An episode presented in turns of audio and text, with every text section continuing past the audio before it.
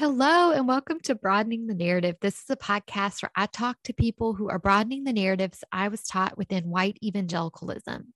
I'm your host, Nikki Pappas. My pronouns are she, her, hers, and I'm so glad you're here. My first memoir, As Familiar as Family, is now available to purchase on my website at nikkipappas.com. I'll share more about this at the end so we can get to today's episode. On today's episode of Broadening the Narrative, I am joined by writer Tia Levings. Tia creates content regarding the realities of Christian fundamentalism, which we will be discussing in our conversation. It's so great to be talking with you, Tia. How are you today? I'm wonderful. Thank you so much for this. Yes. Well, to start us off, we were kind of talking right before I jumped into this. Would you share a little more about yourself and your background? Anything you think would be beneficial to set a foundation for our conversation? Yeah. So um, I always start from the ground up. I had a wild, very normal childhood in um, upstate New York. Not New. Why did I say that? Upstate New York, Upper Michigan. I'm looking at a picture of New York. That's why. Um, I grew up in Upper Michigan with a very normal, like typical American childhood until I was 10. And then we moved to Florida and I joined, my family joined a um, Southern Baptist megachurch in Jacksonville and that completely changed my formative years. Um, so I grew up with the rise of evangelicism in America, the politicization, politiz, can't speak this morning, political, how do we say this? Politi- politicization? Uh, politicization? I know the word you're saying. Yes. yes. yeah, exactly. As that rose in our country, I, in parallel with my upbringing, mm-hmm. um, which groomed me just to completely, be, you know, sell out to be a um, wife and a mother, which I dutifully did with the first man that God chose for me. Um, barely knew him, married at 19. Um, we moved, I met fundamentalist mentors involved with Bill Gothard's IBLP at that mm-hmm. church. Um, and was mentored into the Institute of Basic Life Principles lifestyle, which included all of the big fundamentalist names um, that have had a large ripple effect in um, our country. I, as a zealous, passionate person, took it on um, like fully and embodied it. Um, and I was living in domestic violence, and that domestic violence was sanctioned by my church. So I didn't know which way was up really for a long time. Um, fast forward to 14 years, I eventually escaped at midnight with my children. I was excommunicated just before that.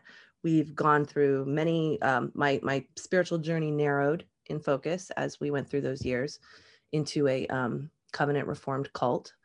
And then I got free in 2007. Um, I spent about 10 years unpacking all of this in therapy and uh, gradually speaking about it online, um, which, in, which involved writing it. And as I wrote it, I began to step into my own truth and my own identity um, and found the words to verbalize what I'd been through. And at to my horrors and also to amazement, um, my character arc mirrors what somewhat what's happening in our nation right now.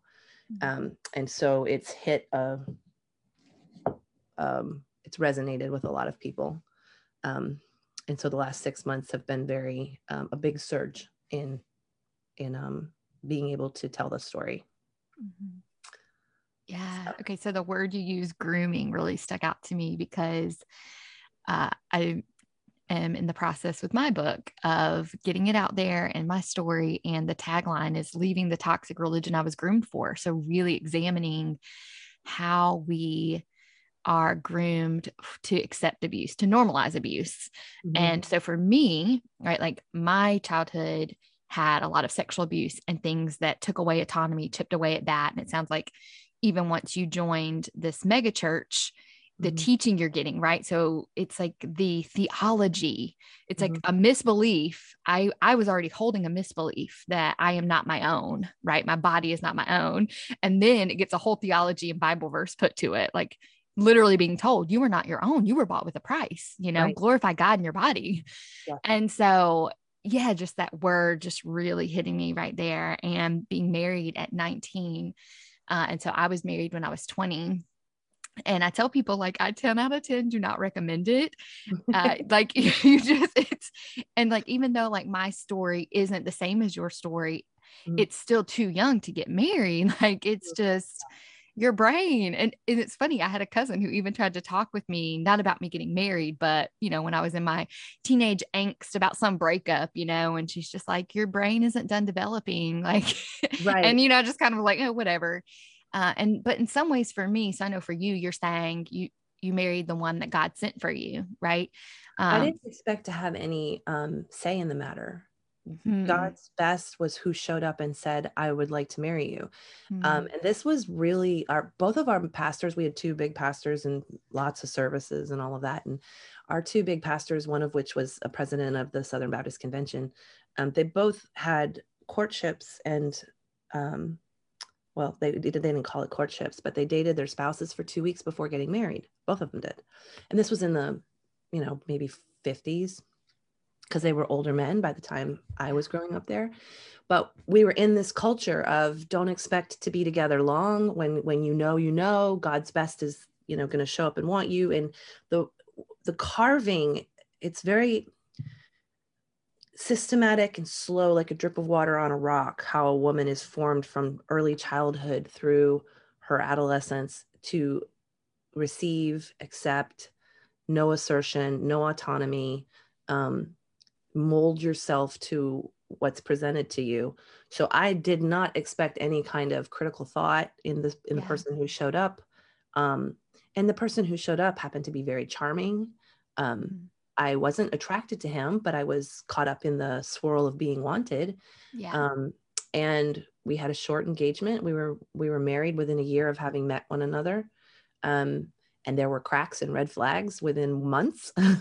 but I didn't think um, I was allowed to say no to that. I thought it was my job to help fix and serve, and that love covers all. And um, with prayer and with Jesus, we would be fine.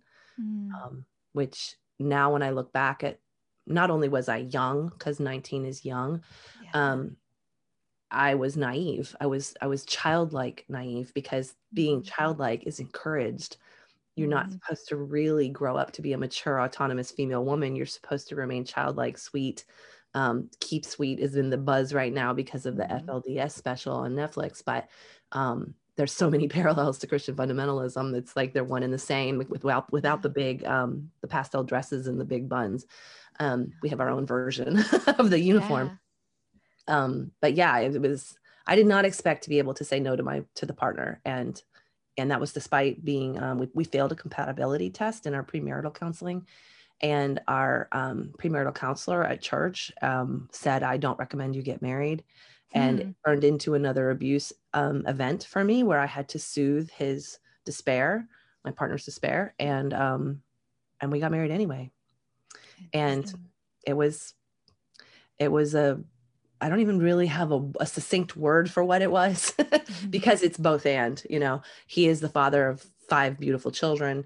Um, I, that was 15 years of my life. Um, and I don't wish him any ill will. And at the same time, our whole family suffered under the system. He was not encouraged to be better than he was. He was, what he was doing was sanctioned. Yeah. Yeah. So complicated. Yeah, it's so interesting. So I can't help but right, like try to find the parallels in what you're right. saying to my own story. Cause like uh, Heather Heath, who wrote Lovingly Abused and grew up in the IBLP, when she was a beta reader for my story, she's like, I'm surprised at how much I resonate with an ex Calvinist, you know, because during my um, 19 to 29 years old was in this uh, reformed camp uh, very hard. And she was like, I'm surprised so much that we identify with each other. And I was like, well, the power dynamics and the control at the root of it are the same, right?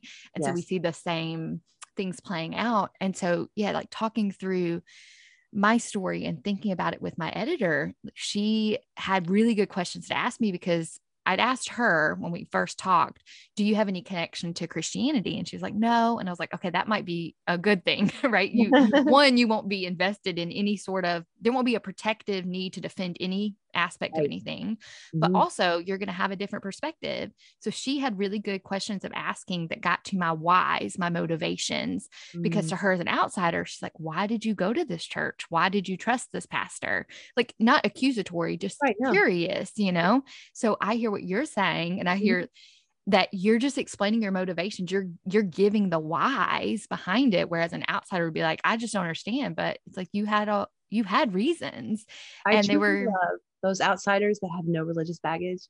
They are like these beautiful mystical unicorns that I just I look at them with awe. I'm like, what do you mean you don't know what it's like to like grow up with the fear of hell since your earliest Mm. memory, or yeah um, you know, that your your destiny was already determined for you from your earliest childhood yeah. and that every single system in your life was manipulating you to this end. Like they don't have any idea. It's it's incredible to me. I love their Yeah. fresh perspective and it's also been challenging as a as a writer to to, to remember that. Like i did not ever see myself as an educator um, and that's the word that keeps coming back at me like you're educating me on this Mm. world that i see but i don't understand yeah um, I would not have self-identified with that word um, at all, but now I'm seeing it. Like there is this giant curiosity people have of like, why in the world would they choose this? Right. Because they don't have any way to relate to such intentional self-subjugation. That's yes alarming to them, um, and that's like a driving force for me. It's not just talking about what happened. It's this is why women would choose this against themselves, um, and why they continue to. And Mhm. You know, we're fresh off the news this weekend of Roe, and that's a whole lot of women who have voted against their own bodies and don't Mhm. realize it. They don't think about it that way. So Right. it's um, it. I just think it's ama- amazing the outside perspective, and and also I like to come back to it and um, and and build a bridge of understanding because the build the bridge is how we fix it. I believe. Yeah, yeah. And even just identifying a lot with you with the aspect of going all in on something, right? Like I my personality is very much wired to whatever I believe, I believe with all of myself. Mhm. And so I've had to go from, you know, swinging all the way over to here where I was. And now, Right. I, and then I went all the way over here and kind of brought some of that same dogmatic energy that I Oh, had absolutely. here yes, because I hadn't gotten to the again the root of the the things right of the white supremacy of the patriarchy of the capitalism these systems right I just replicated it over here right which uh, Jo Luehmann talks about decolonizing your faith not just quote deconstructing exactly. right so it's Right. like so then now I'm kind of like okay well how do I exist without the like where I still believe what I believe but if it's not harming other people if you believe different than me differently than me then how do i respect your humanity right? And then you've got the examples of where it's like no this is clearly r- so it's just i don't know. I've just been over the past few years just like who am i? How do i exist in this world? Trying to find that way and finding people who very much i look up to like you and to speak in a way like yes for people to say you're educating us about what's happening and so um, let me say something about that Yeah. because um, in Christian fundamentalism, one of the things we see all the time is that if you're if you have a natural bend to fundamentalist thinking, um, pure ideologies, um, being the best at something, perfectionism, people pleasing, codependency, all of those things come along for the ride, and you leave the religious piece of it. You Mhm. swing so far to the other side and bring all that fundamentalism with you and apply it to whatever audacious cause you're you're you're fired up about. And we see it all the time online. And then swinging back to the middle for me has looked like fluidity like Mm. staying soft. Listen listen more than i speak. And i talk a lot which means i have to listen a lot. Um, and and allowing myself not to have hard and fast beliefs. People ask me all the time well what do you believe now? And are you still a christian? And i'm i identify as spiritually private because it's answering belief questions with mystery. These are matters of mystery matters of unknown um, matters of personal experience and and um, my own you know individual take on things. Those things if i put, apply a binary hard and fast black and white answer to it that's how i got in trouble in the first place. It is so attractive to be in a box and to be with a camp and to know who you identify with and it is so dangerous to do that.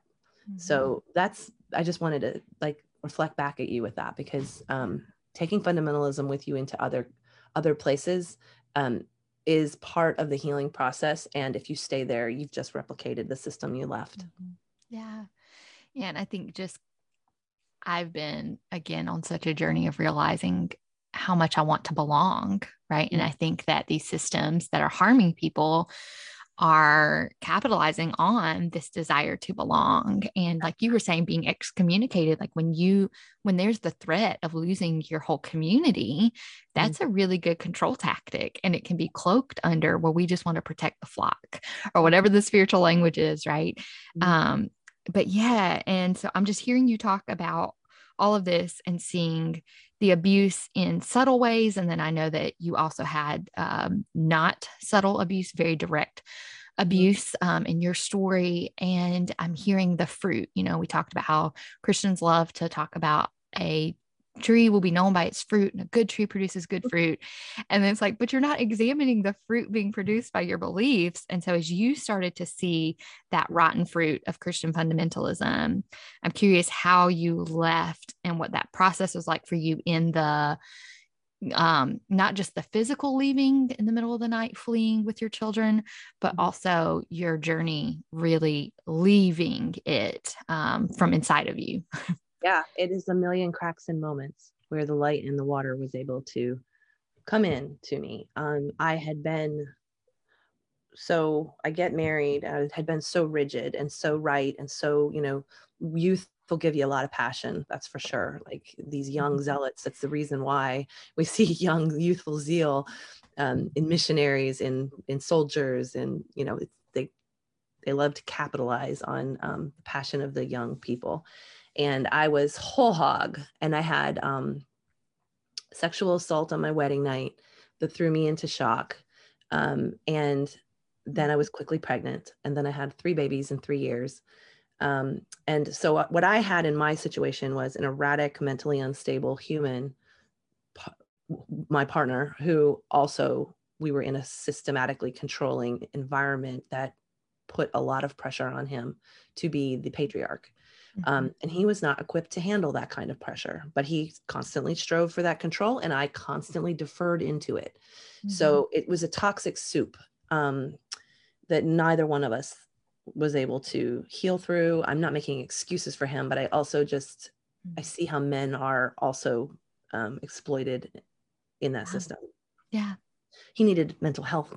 He needed help. He needed help in a big way, and that was not even on the table. Um, so in 1999, my third baby um, had a heart defect and she died in infancy. And mm-hmm. that was the first massive crack into my heart.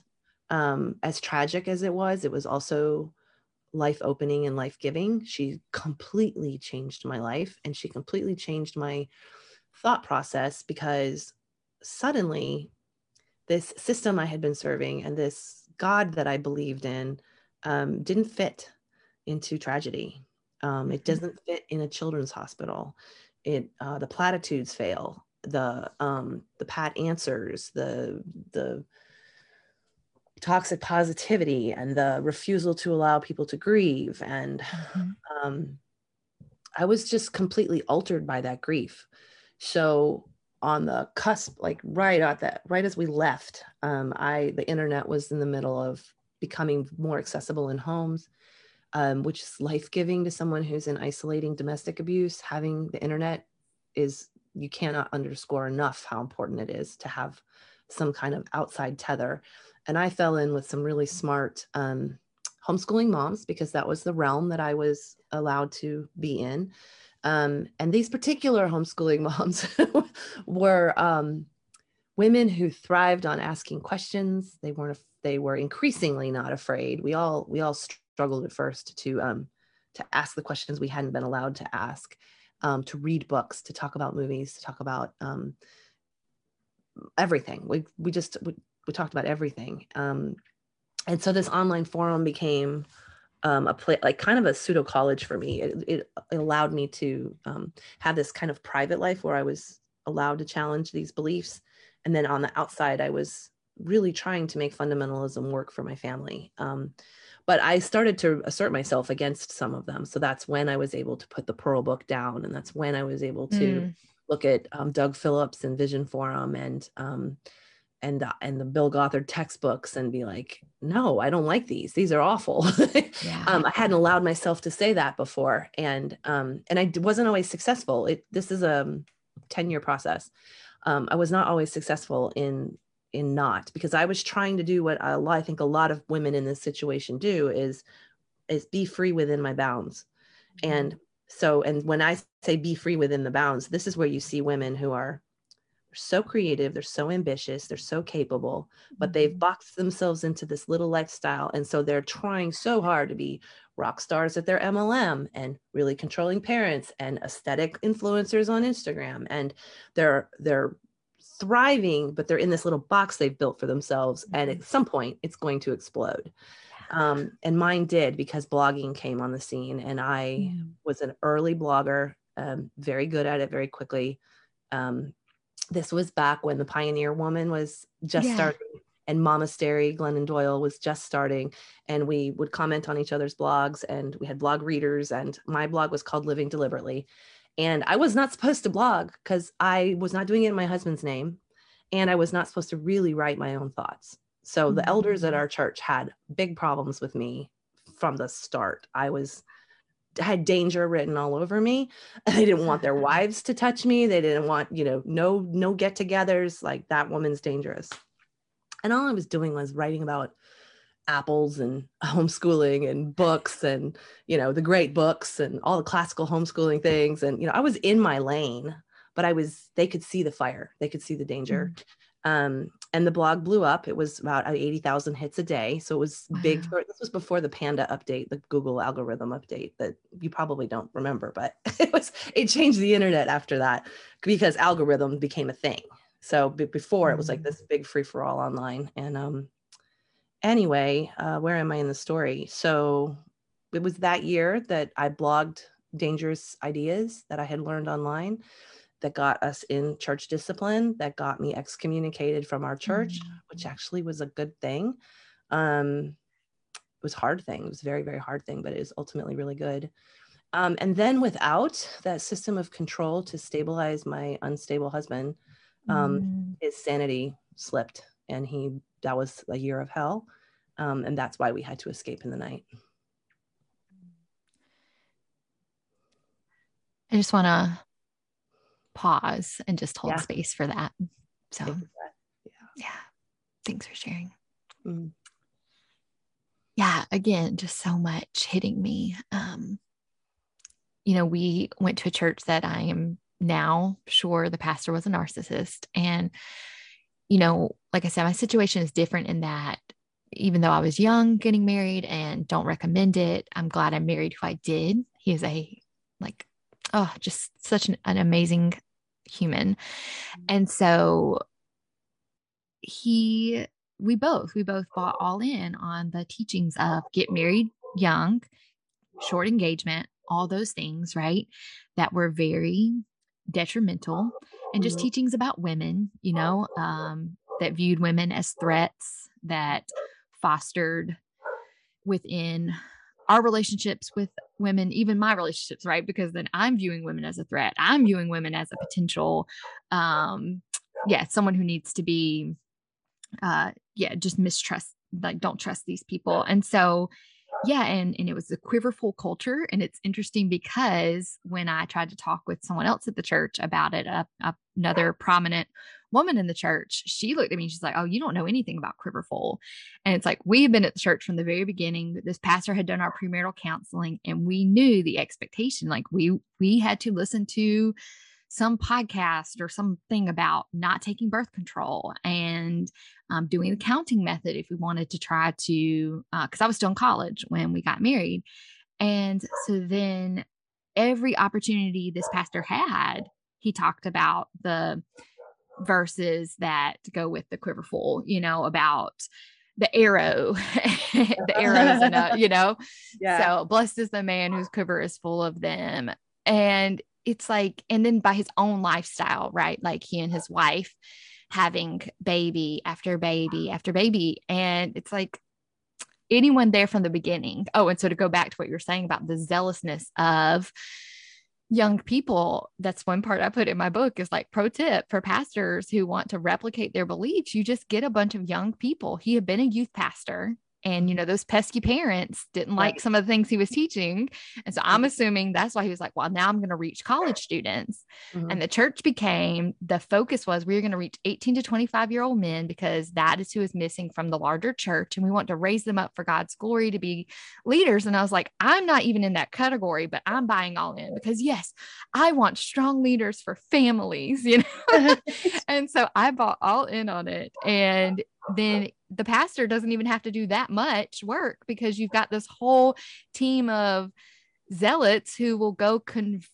convert your unlikelies, you know, help or help weed out the unlikelies, I guess is more like it. they help get rid of anyone who's going to not and then you, then the blame doesn't rest on you because you didn't say such and such like and you can't you're not responsible for these church members saying things right so it's just all of that yeah and the no room for grief, that part hitting me um, with the death of your daughter, and how the theology just doesn't give room for that. There's yeah. no room for grief. Like we had a fire four months after we got married. And thankfully, no one was hurt, but we lost every everything basically that we as newlyweds had registered for. And I remember wanting to cry, but then being gathered in a living room at someone's house and you know and the pastor was like just thank thank god that happened at 4 p.m and not 4 a.m when people are, you know like so people could be out of the building and all these things and then my sweet husband because again we were all bought in he just wanted to praise God, right? And so then I was like, oh, so I can't be sad about this. I have to be grateful. And so that that really landed on me. And then how you found this community of people and I keep thinking about how you know our healing is individual, but it's not individualistic in the sense of um, we shouldn't be siloed off from others because then we're not going to actually heal. And um, right. the book Body, Oh, what? Yeah, we don't do it alone. Yeah. Yeah. Yeah. And so um, I just read Body Becoming by Dr. Robyn Henderson-Espinoza, and they talked about like changing me changes the world. Mm-hmm. And so just seeing how in your own story and finding community and finding people who you're kind of getting bold together and growing together is really beautiful. But then how that landed at your church where you have a system that's more invested in protecting their image than protecting you as an image bearer right? And so that's just so dangerous uh, and so you got out of it and then i'm curious now mm. it's been it's been how long since you that left? 2007 yeah 2007 halloween night halloween night 2007 wow wow wow. And so now now that you're out of it and you've been speaking and things um i guess i'll go ahead and ask you what have you seen as some of the fruit of leaving behind Christian fundamentalism? Oh God, it's like um, being, it's like stepping into another orchard. Mm. It truly hmm. is. Um, I always have this image of, um, so I was dying. I was literally dying when I was in fundamentalism. I was um, very close to suicide um, and being murdered simultaneously. And it was, it was really got to a place where I was going to die. It was just a question of how, um, and if my mm-hmm. children were going to be killed as well. And, um, and I had, I didn't, I didn't articulate that with language at the time, but I knew it in my heart. Um, I knew it in my body, my fear responses, my trauma responses. Mm-hmm. There was a finality to it. And so the imagery that always comes to mind is this shriveled raisin on the vine. Um, and when I looked around me, I also didn't see fruit. I saw death. Um, we were solving for God as if it was an equation that we could we could answer everything for. Um, and we were trying to be the most right. You're constantly trying mm-hmm. to be mm-hmm. the most right on something, and you're constantly deciding for others what's best for them without allowing them any autonomy to feel that themselves. Um, and I was projecting that onto others as well because that was what was done to me people were deciding for me what was best for me um, and then not, not, knowing what to do with that i was then deciding for others what was best for them um, and at this parallel, the struggle and, and, conflict within myself is that I was also learning how to be a non-coercive parent, and I had stopped mm-hmm. spanking my kids, and I was putting my foot down about the weird curriculums that we were trying to use, and um, and so there was this tension, and then this break, and I leave, and when I come out, everything they taught me about life out here has been a lie. I, like mm-hmm it is beautiful out here. There is love out here. There is juicy fruit out here. Yeah. it's juicy. Yeah. It's happy. It's um it's when you respect someone else's autonomy to live the way they live, you get to celebrate their their mm-hmm. gorgeous beauty. Um mm-hmm. and the love that came around me that continues to come around me is just shining light. It's mm-hmm. it's always light and love. Um, and I know that's what they told me I would experience in Christianity, but that is never what I experienced.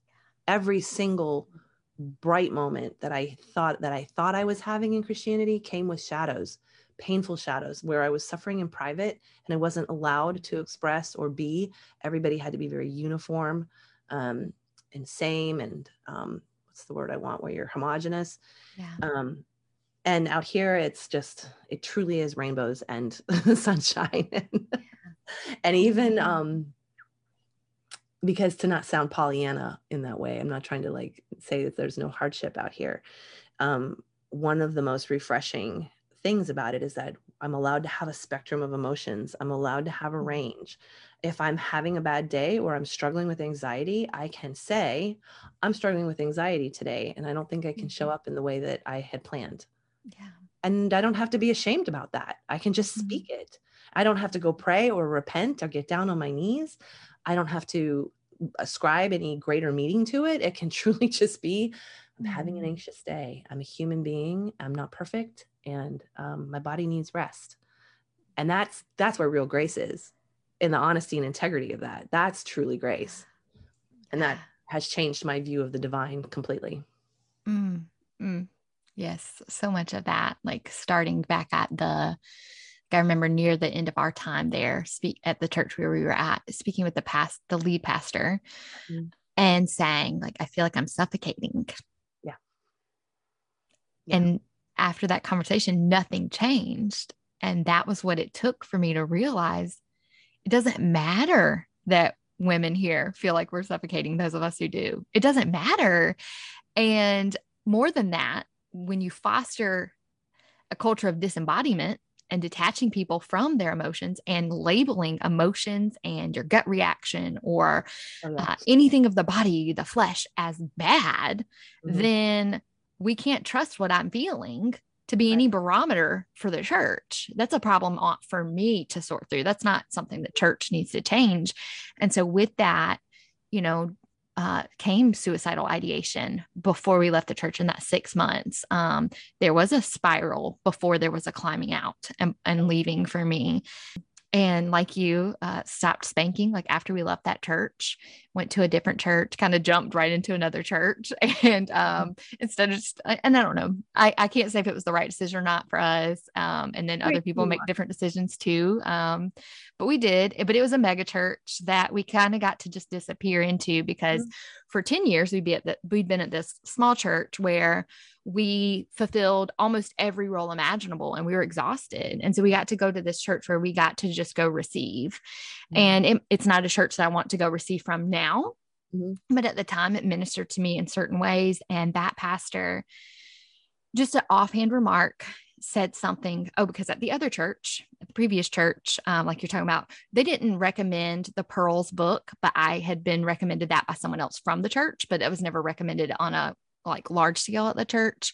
Mm-hmm. And they did read a book though. Stephen had participated, my husband had participated in an elder training class where the goal was that you would go through the class is like a year long, write all these papers, kind of like mini seminary, but done by the pastors of the church to really make sure that you can uh, internalize and replicate their beliefs, right? Um, and only men, of course, of yeah. course, only the men. And so, um, but in that, we uh, he had to read a book and we read it together. And in that book, you know, it laid out this whole biblical defense of spanking. So it's like we knew all that, and when we had children, um, our oldest, you know, we did spank him. And now we went to this other church, and at that time, and the pastor just made this offhand remark about when your kids mess up big is when they need the biggest hugs.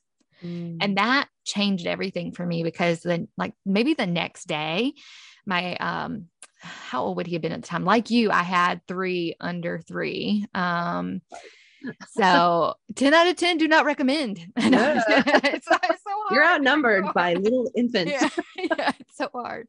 So yes, I mean he was I don't know what he was at the time. My my timeline, you know, it's hard to do the math on it, but you know, he wasn't that old and he hit me. And looking back, I'm like, of course he was mimicking what we did to him, you know. So he hit me and he ran off. And all I thought was, when your kids mess up big is when they need the biggest hugs. Oh. And I went after him, and he was crawled under the little one's crib all the way in the back corner. And I was like, Come here, buddy. And he's like, Are you like, please don't spank me? I was like, I'm not going to spank you. I just want to hold you. And we sat there and I rocked him.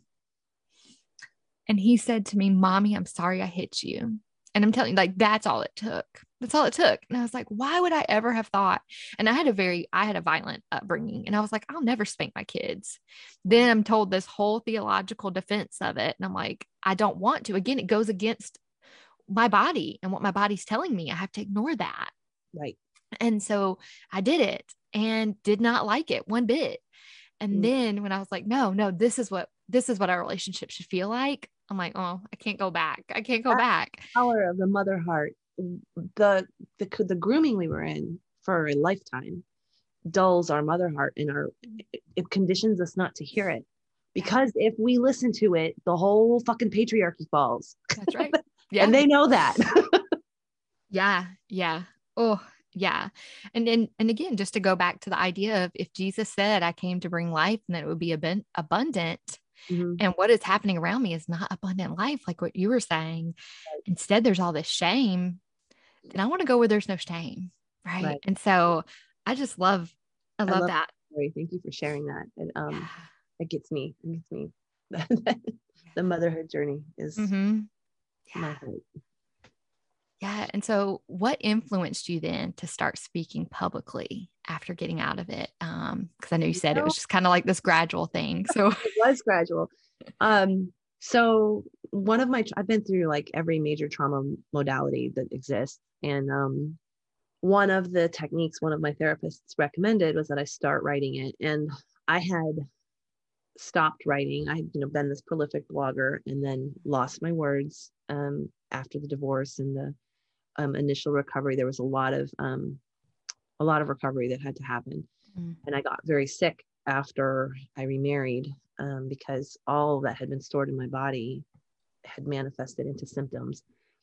And so uh, coming out of that, and she's like, why don't you start writing again?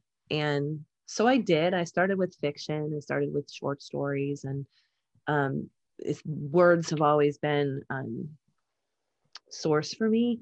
It's, mm-hmm. it's always mm. been super in- integral to hearing myself think but it that's one of the things fundamentalism took from me mm-hmm. because i was always parroting other people's thoughts and trying to justify other people's thoughts and so there are large gaps in my life where i didn't write because that felt like such a violation of who i really am to mm-hmm. to um, spin and cover and mask and you know not be myself on the page so it was that process of writing where i started to see on the on paper like this is what happened.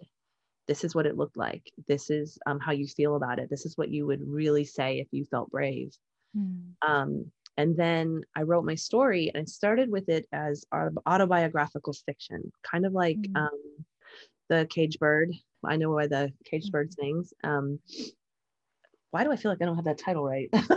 Maya angelou's um, but anyway that's autobiographical fiction it's her story but she fictionalized it and it reads like a novel and so I did that with my story first as a way to have some emotional distance from it, but to see it. Um, that was about eight years ago, 12 drafts ago. wow, and it was yeah. originally called The American Burqa because I used to say the denim jumper is the American Burqa.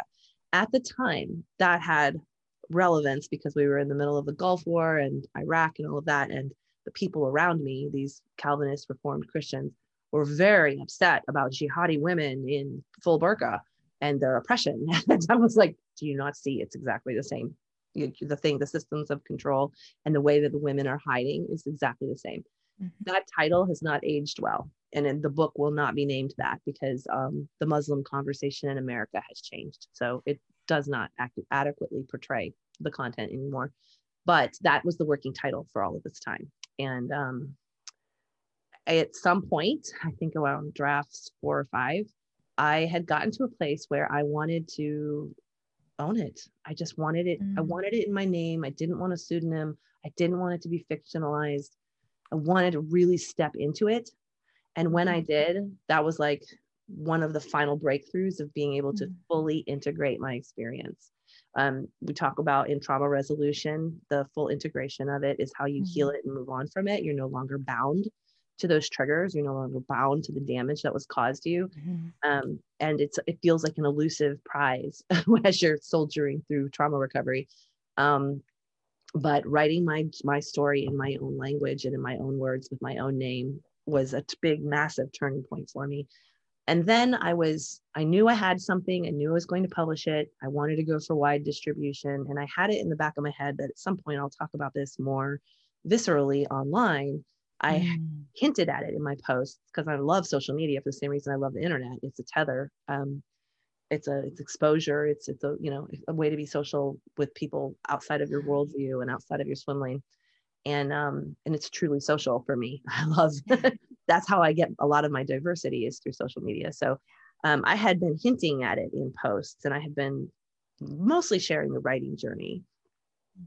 And then Josh Duggar's trial hit, Mm-hmm. And when his trial, you know, which I had followed, and I knew like Josh Duggar's initial assaults against the girls was before mm-hmm. their first special, and their their rise mm-hmm. through the ranks um, parallels mine in the I call it the Great Gaslighting because mm-hmm. because America was celebrating, billions of people were watching these episodes of what I knew was actual deep abuse. And there are so many families who live like the Duggars that don't make it on TV, who have sons in prison or family incest or large, just, you know, rotten fruit. They have raisins, they have rotten fruit to show for all of that. And they're not on TV and nobody's ever going to know their story. Um, but put a put a smile on it and make the girls wear dresses and sing and all the stuff that Michelle does and all of it. And it was selling a a vision of Quiverful that isn't reality. And nobody can say that except someone who's lived it. Yeah. Most people who've lived it can't talk about it because they're still in their trauma resolution phases. They don't have the articulation and the emotional distance to be able to say, this is what it is. This is what's happened. This is what happened to me. This is what continues to go on if we perpetuate the cycle without it re traumatizing them. So, and I knew I had done that work. So when he, when his trial hit, I hit a tweet about it. The tweet went kind of baby viral. Um, I asked somebody who knows a lot about social media, well, what do I do now? And she goes, start making reels. and I was yeah. like, I'm not going to talk to my phone. I'm not going to do that. and and I did, and I did it without um, like I didn't, I wasn't on TikTok yet. I didn't watch a lot of reels, so I don't really know what the trends were, other than the um, the pointing and the little uh-huh. bubbles. And I was like, I don't even know how to do that. Um, so I just did it my way. I just started sharing, and um, mm-hmm. I was shocked when they resonated as quickly as they did, but they have rapidly grown and they rapidly resonated. And then opportunities came down because the platform was building. So that's what that's really, I mean, that's the long answer to how I started speaking about it. It poured like a fountain because it was time. Mm. Mm, because it was time. Yeah. Mm. Wow. So yeah, the the Duggar trial, and we can have a, a question I want to ask even about about that in a little bit. But mm-hmm yeah, I just, I know for me, right, the writing piece, my therapist told me, like, keep writing. Like, before it was going to be anything, she was mm-hmm. like, writing is helping you heal. Uh, right. And so, uh, and like you getting sick, right? Like, I, I know like the whole body keeps the score yeah. mentality, right? Like, uh, every year around the time we left the church, uh, had this like funky week. And then I'm like, oh, yeah, oh, yeah, that was when we left, right? Or like other big events of trauma. And so just like you, like I had sort of fictionalized my earliest draft of what, um, well, actually, my earliest draft, right? if I look all the way back to like, I don't know, 2014, 15, something like that, mm-hmm. when it was going to be a very different story than what mm-hmm. it is now. like I can see little little vestiges of what I'm telling now were present back then. And yeah. And then for a while, I had the working title Restored Dignity um, before what it is now as familiar as family. And so, like you, I thought like this will give me some distance if I fictionalize it in a mm-hmm. way. Right. And yeah. it did. And it helped. And I like, I entered that into some competitions. It didn't get picked up. So then I revisited it two years ago, maybe last year. I don't know. Again, pandemic time, even more so makes things run together. Um, and so it's so encouraging to hear you say 12 versions ago, you know, oh, because oh, yeah. it's like, this is, this is the process. Like, this is what happens. And uh, yeah. And I was thinking too, I talked with Tasha Hunter. She interviewed me for her podcast when we speak. And she told me, uh, like, she asked, or maybe she just mentioned that she started getting kind of tired of talking about the same thing over and over again. And at that point, I'd only done three interviews and I was kind of feeling that, like, oh, I'm kind of tired of talking about the same thing over and over again. And then my editor two weeks ago, she was like, How are you feeling about your book? And I was like, I'm just ready to be done with it. Like, not like and go to the next thing not in this insatiable i can't be satisfied but in a i think i've said what i need to say mm-hmm. i think i've said the thing that has helped me heal and that I, I, don't think i have anything more to add to help others on their journeys and so i'm curious like if you have felt that sort of um, like you know how important it is but do you get tired of talking about it and what's challenging about it for you um, i get tired of talking about it when it stays in the place of darkness. It has been moving into light and recovery. I just did a thing for my birthday called the Diamond Days, where um, I mm. asked my followers to like celebrate. Tell me what your Diamond Day is. What and a Diamond Day is defined as this moment where you're reclaiming something that was taken to, from you or mm.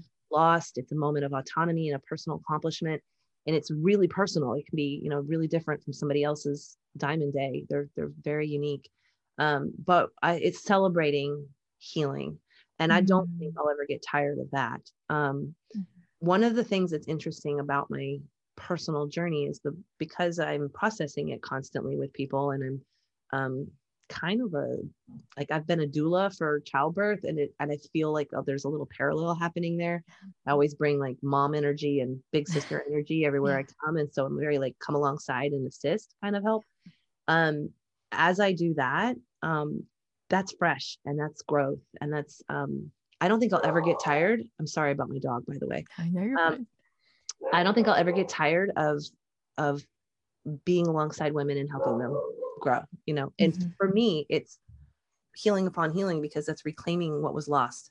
And the details of what was lost are getting a little more obscured, I'm finding as mm-hmm. I go, because I'm not like in that acute phase of mm-hmm. memory anymore. I've healed and the scar tissue starts to fade over time. Um, but being alongside people and helping them um, or just being with them, just being present with them, not, not even helping. Like I might not have anything to offer except presence. Mm-hmm. That's sometimes all it takes. Yeah. Like they just need to know that someone else is in the room with them or that somebody is up ahead and has done the work and that they too can do the work. They don't necessarily need anything from me. Um, I don't think I'll get tired of that and i think mm-hmm. that can mm. on as far as writing goes that can that can show up in so many genres and forms um and i don't i think the i think the future's bright i think it's fine yeah mm, i love that yeah that's something that i again on this very fresh journey for me mm-hmm. realizing that the practice of presence is what makes me feel known and mm-hmm. seen like if someone can just be with me like yeah. that's enough for me. Mm-hmm. And so I love that. And also, like knowing again that there are people like you who have been doing this a long time gives hope to me. Like, even when we started going to a church um, January last year, it's in Hawaii. So when I say going, I mean attending online because we live in South Carolina. Um, but we got to talk with the pastor, David, and uh, David's wife, Amy, who I'd met online. I'd met Amy through Instagram. And we got to talk with them and realizing like how long they've been quote deconstructing and decolonizing. And it's like, oh, oh, because so many of the people we knew personally were our age or have been mm-hmm. doing it the same amount of time as us. And so to find again just people who have been doing it and can speak um, in ways that just give hope. Uh, yeah. And mm-hmm. so with the Duggar family and other families that have popularized these teachings. And like you said, they're bringing it mainstream and making it look like something to replicate and that is wholesome and family friendly in your homes. Mm-hmm. All the while, you know the underside of it right. Right. and what the real fruit that is being produced. And you make a point in your videos to say they don't want to stop with the, they want to take it to the whole nation right and then for, further than that globally right mm-hmm. like we know that through through uh, quote missions right. and so yeah what message do you have for anyone who diminishes or dismisses the harm done by families like the duggars and the iblp or some similar fundamentalist groups what message do i have for them i usually politely encourage them to move on if mm. they're diminishing survivors. I don't tolerate that in my spaces. Um, if you don't know very much about a survivor's story and you have questions, there's very polite ways to do that, respectful ways to do that. Um, but if you're diminishing or um, uh, patronizing, mm-hmm. I don't have any tolerance for that. Um, I think one of the big dangers is the cognitive dis- dissonance that we have seen in the past four or five years, especially in our country, is going to be a factor in this situation. Um, fundamentalists and um, high control religion, quiverful, all of this, all of these forces that we're seeing, they are not secret about their plans. Yeah. They do not hide the fact that the way they live is the way they think everyone should live. That's right. when they move into positions of power, they actually have power to make us live the way they want us to live. It is their theology, and they're not secret. They're evangelists about it. So if we listened to them, just take them at their own word, we can see the end result. We know what's coming for us. But we instead have this mass denial. Oh, it's not going to, they're not coming for our birth control next. You're being crazy. They're not really going to try to make us live. This is not going to be Gilead. This is not going to be the handmaid's tale. It's like, I lived the prequel to, to, The Handmaid's Tale. That is where it where it ends, and they tell you that's where it ends. They are going to have dominion of the earth. That's what they're going for. How do they do it first? They take dominion of America. How do they do that? They get us into these red and blue states and they start a war. They take control of our. They remove checks and balances. They remove. They take control of our heads of you know state and government. They've been very strategic, very open, very patient. This is strategy that was laid out decades ago, and we're seeing the fruit of it today. Um, so, I mean, I, a message for people: it's like know some history and listen, listen to the source. Take them at their word. They're mm-hmm. absolutely ardent. Um, they're sincere. They're genuine. They really believe this. They will really go to war to do it. They have mm. said that. so yeah. I don't you don't need somebody to like a prophet, you know, an, an out an outside prophet to say this is what's coming. Yeah. Just listen to them. Just take them seriously. Yeah. Yeah. And like in talking about history, I want to give a shout out to Letty Gore, who is a historian in Wilmington, North Carolina. And she talks about how she connects these dots from the past to the present. So what we see mm-hmm. presently happening is rooted in the realities of Black women during enslavement, right? And controlled birthing um, within that, right? And so it's kind of just replicating and like when we know a whole civil war was fought right like over things like what was considered like humans who were considered property and wanting to to keep that and it was the same vein, right? Like you can trace exactly. who these people were. Exactly. And so, again, like when you're not doing the work to uproot those things, it's just going to show up in a new iteration, right? And so that's what's, yeah, like just sitting with that. And like you said, they they aren't hiding it. And, and back in the 1800s and 1900s, they weren't hiding it. like these people have always been they very direct.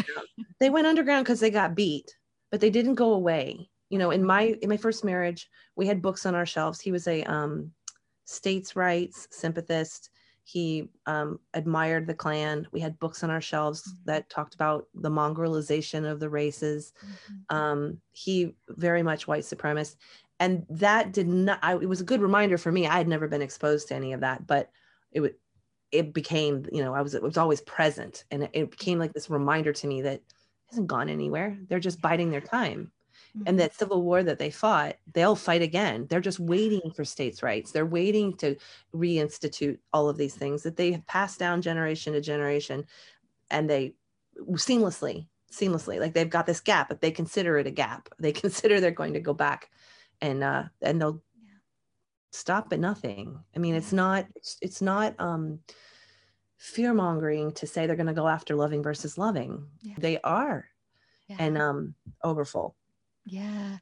Yeah, I know. Like to just sit with that, like the the phrase states rights and how what it's code for, you know, Right, like back during the 1860s, it was code for we want to keep uh, the institution of slavery or uh, yeah like and now what states rights are regarding birth and things like that. And it's like when you look at this nation being built on enslavement of african americans and their descendants as well as the genocide of uh, indigenous groups that you know they're still here. They Right. have persevered uh, despite what this country tried to do to them. Um, and yeah and you look at that and and even uh, Japanese internment camps, like all of these ways of seeing people as enemies and trying to control, and it coming down to uh, a theocracy, you know. And I've seen people who are saying, I don't care what the Bible says about such and such, that shouldn't be making its way into the laws we're making. But it's like we see that happening because what Should they is the want devil. is, should is the devil like Yeah. of course it should not be in it but it is it is It because is. the people who want it there are in power yeah, that's what mm, they Yeah. Yeah. Oh my gosh. Okay. First of all, I could like talk to you for 17 hours. Um, but I oh my guess gosh it's already been an hour how I, it has. I know. I know. Um, but yeah, it's been so good. And I know that uh, before we officially jumped into the conversation, you said your book, all you can really say about it at this point is 2024 expected release. yes. So I want to keep that to people's forefront uh, Mhm. to be thinking about that. Uh, and so to wrap us up, I want to ask these final questions from Tasha Hunter of the When We Speak podcast. Who Mhm. or what inspires you? oh strong women strong women living their truth um, of all of all kinds um, actually anyone stepping into their truth and owning it in a um, in a loving vibrant way i i cry at well done art well done stories films anything that's done with excellence um, yeah Yeah, that's inspiring I love that. Uh, who or what makes you laugh? Oh, geez um my kids um i love some good gross out humor um memes sarcasm satire uh i got some dark i've got dark humor um when Uh-huh. you've been through the dark you can find the humor in it gallows Yeah. humor like that um yeah Yeah, awesome. Well, what song or type of music can get your body moving or dancing? just about anything. Um, I have very diverse music tastes, so it's going to be a matter of what tempo I'm dancing. But Mhm. um, let's see, current favorites right now. Ah, gosh, what's her name? She wrote. It's Tami Neilson. It's my anthem, my summer anthem, "Careless Woman." Okay. It's awesome. If you haven't heard it yet, I have it. Like you're yeah. gonna love it. awesome. Yes, I love that. Awesome. Well, where can people find you on social media to stay up to date on your book, your work, anything else you have going on?